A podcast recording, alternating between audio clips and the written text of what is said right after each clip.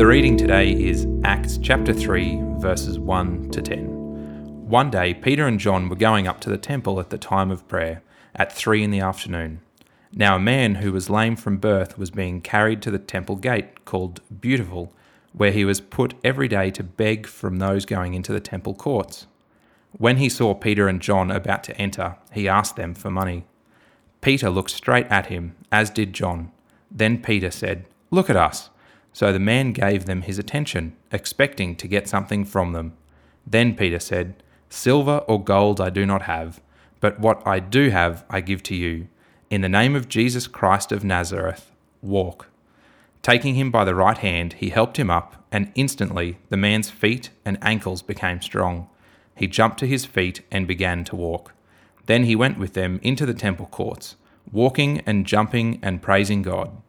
When all the people saw him walking and praising God, they recognized him as the same man who used to sit begging at the temple gate called Beautiful, and they were filled with wonder and amazement at what had happened to him.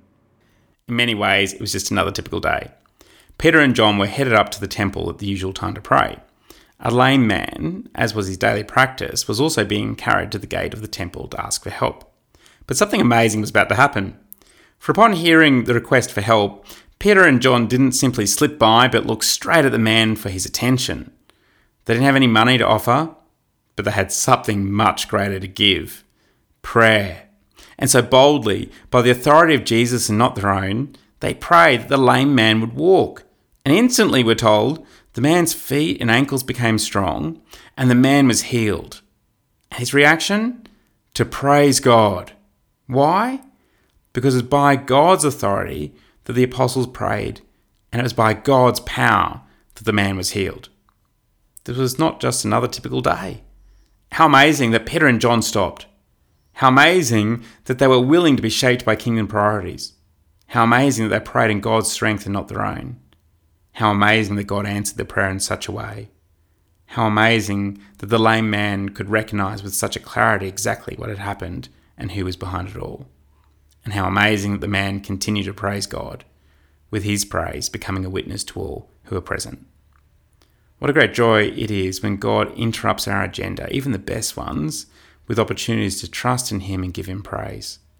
May we live with such kingdom sight that we not only see who Jesus is clearly, but that we may also see how He sets the priorities for us every day on all of our front lines. Almighty Lord, we thank you that you do answer prayers in accordance with your good purposes. Please help us to trust in your authority, not our own.